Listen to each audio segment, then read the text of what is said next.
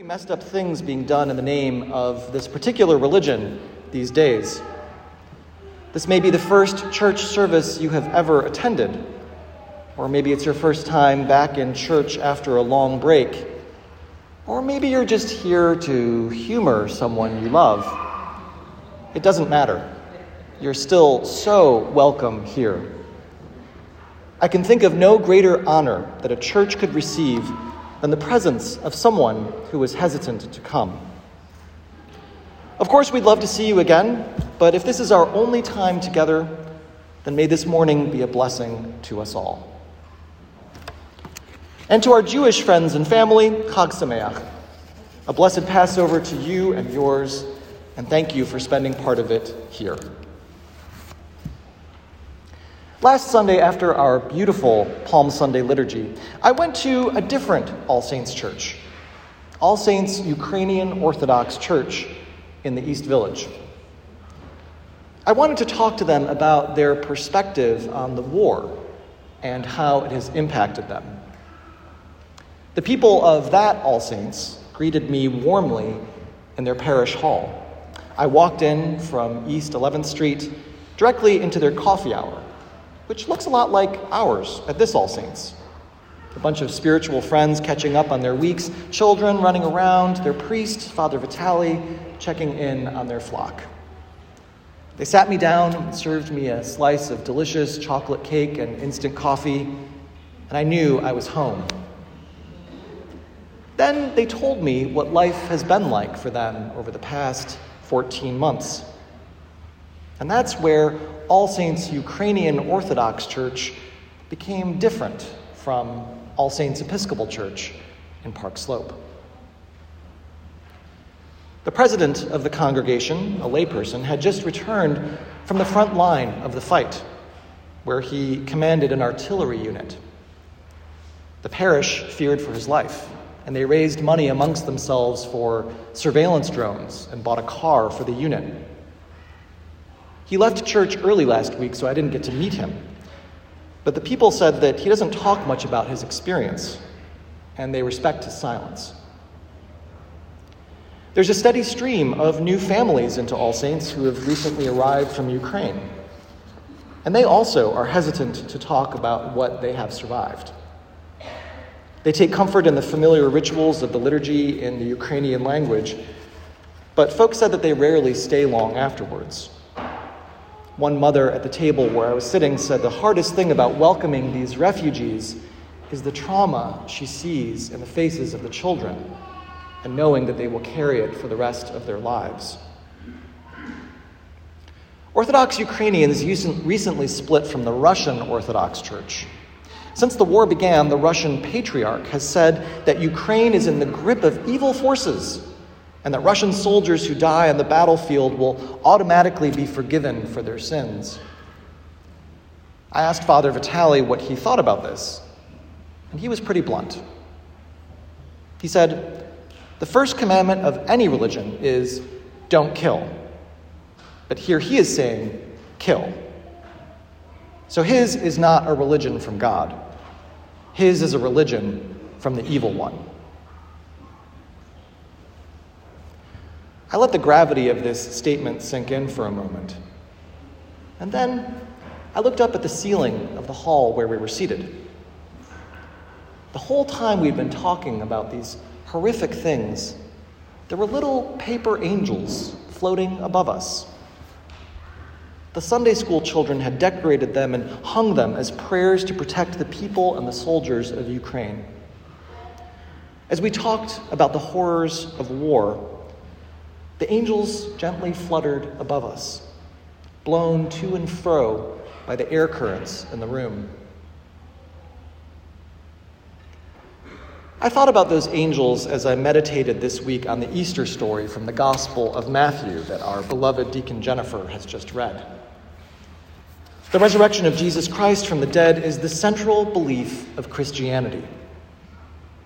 In life, Jesus was pure love he loved every person he met. He had no attachment to earthly things like power or doctrine or money, and yet he was fully in the world. He died just as he lived, in love and for love. The resurrection tells us that his love is stronger even than death, and that the veil between life and death is, for God, hardly anything at all. This love is already within us. It has been in us since our birth, it is in us now, and it will remain until our dying breath and even beyond. That's the Easter story. But the story isn't complete without the angel who descends from heaven and rolls back the, tone, the stone of the tomb. Angels in the Bible are the bridge between heaven and earth, between mystery and fact, between the ineffable and the concrete. When you see an angel, you know you are about to experience something that makes no sense.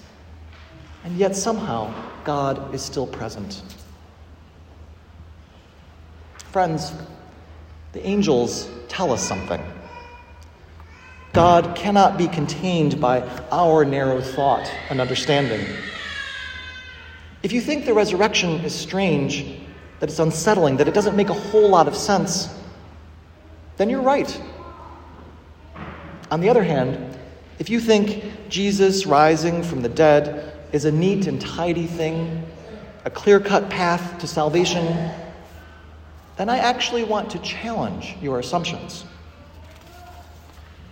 God is working and moving in our messy world in ways that we will never fully be able to understand. Easter is the bold proclamation that in God, life triumphs over death. We don't know entirely how this happens. We don't know it any more than we know what went on inside that tomb where Jesus is laid. But because of the light of the empty tomb, we will always be able to have hope that even in the darkest of situations, God is present and will bring us to the other side, even the other side of death. Think again for a moment of the paper angels gently swinging from the rafters at All Saints Ukrainian Orthodox Church.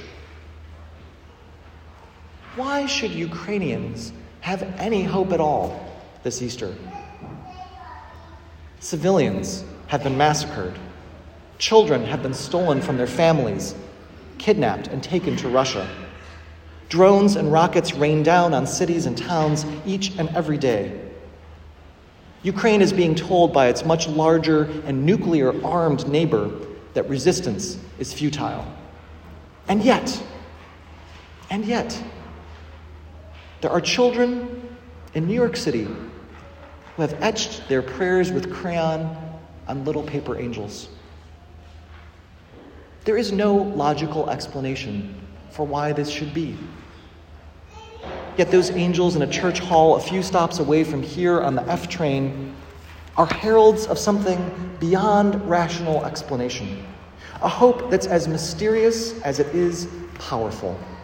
So powerful, in fact, that it is holding back a brutal invading army from an innocent people. But you don't need to be Ukrainian to experience the sheer force of the resurrection. Perhaps you personally have suffered a tragedy recently. Maybe you feel the absence of a loved one that you've lost, or you're facing a difficult health challenge. Maybe you're recovering from addiction, or you're feeling lost or life at home is stretching you farther than you think you can bear.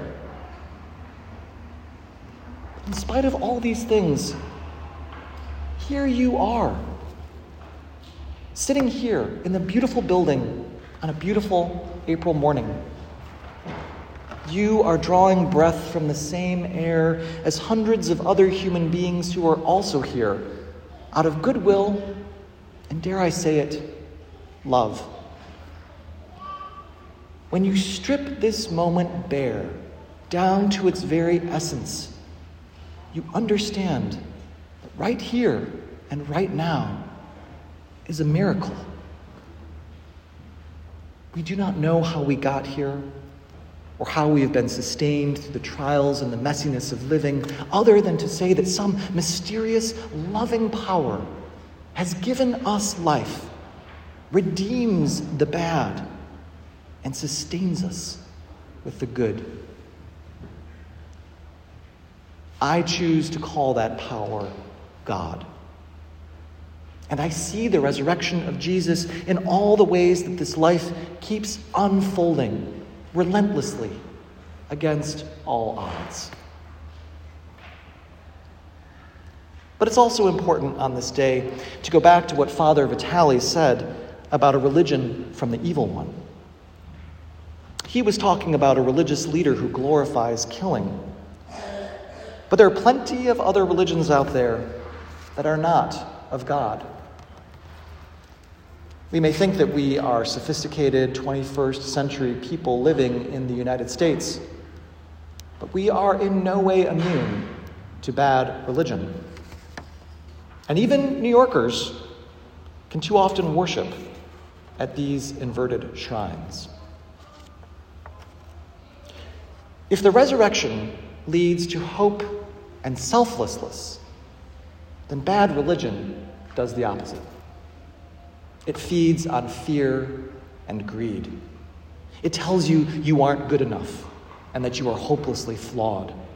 It wants you to give up hope unless you take what it has to offer, if it has anything to offer at all.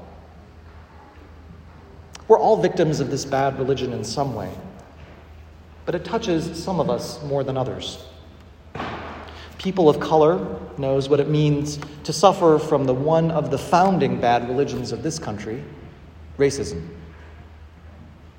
Bad religion has somehow decided to train its focus, especially right now in this time, on trans and queer people. And it's especially shocking to see it scapegoat kids and their families, as if you need any further proof that this was not good religion. Bad religion tells us that the destruction of the planet is inevitable, that there's no reason to even try resisting climate change. And look, I'm an Episcopalian, and this is an Episcopal church. I love our church. But it, too, is not immune to its own unique form of bad religion, which, when left unchecked, makes an idol of itself at the expense of the very God that we exist to worship. Do you see a pattern in all of these bad religions? In each and every one of them, there is no resurrection. But we confess the faith of Christ crucified and resurrected, which is so much more powerful than any stumbling block that can be put in anyone's way. The angels herald this transformed reality, which is God's reality. The empty tomb reveals holy dignity for every person, regardless of what systems and societies say about them. The resurrection places our bodies inside creation, not above it. And it is the foundation of all that is good and life giving about any kind of religion. So on this Easter day, we follow the angels to the place where Jesus rose from the dead. They appeared to the women at the tomb. They are watching over Ukraine. And they are here, fluttering in our midst right now. When you see them and you follow them all the way, you discover that resurrection and new life are all around you, always, among you, within you. You were made out of the love that bridges heaven and earth. Now let that love, which passes all understanding, be your Easter joy. Amen.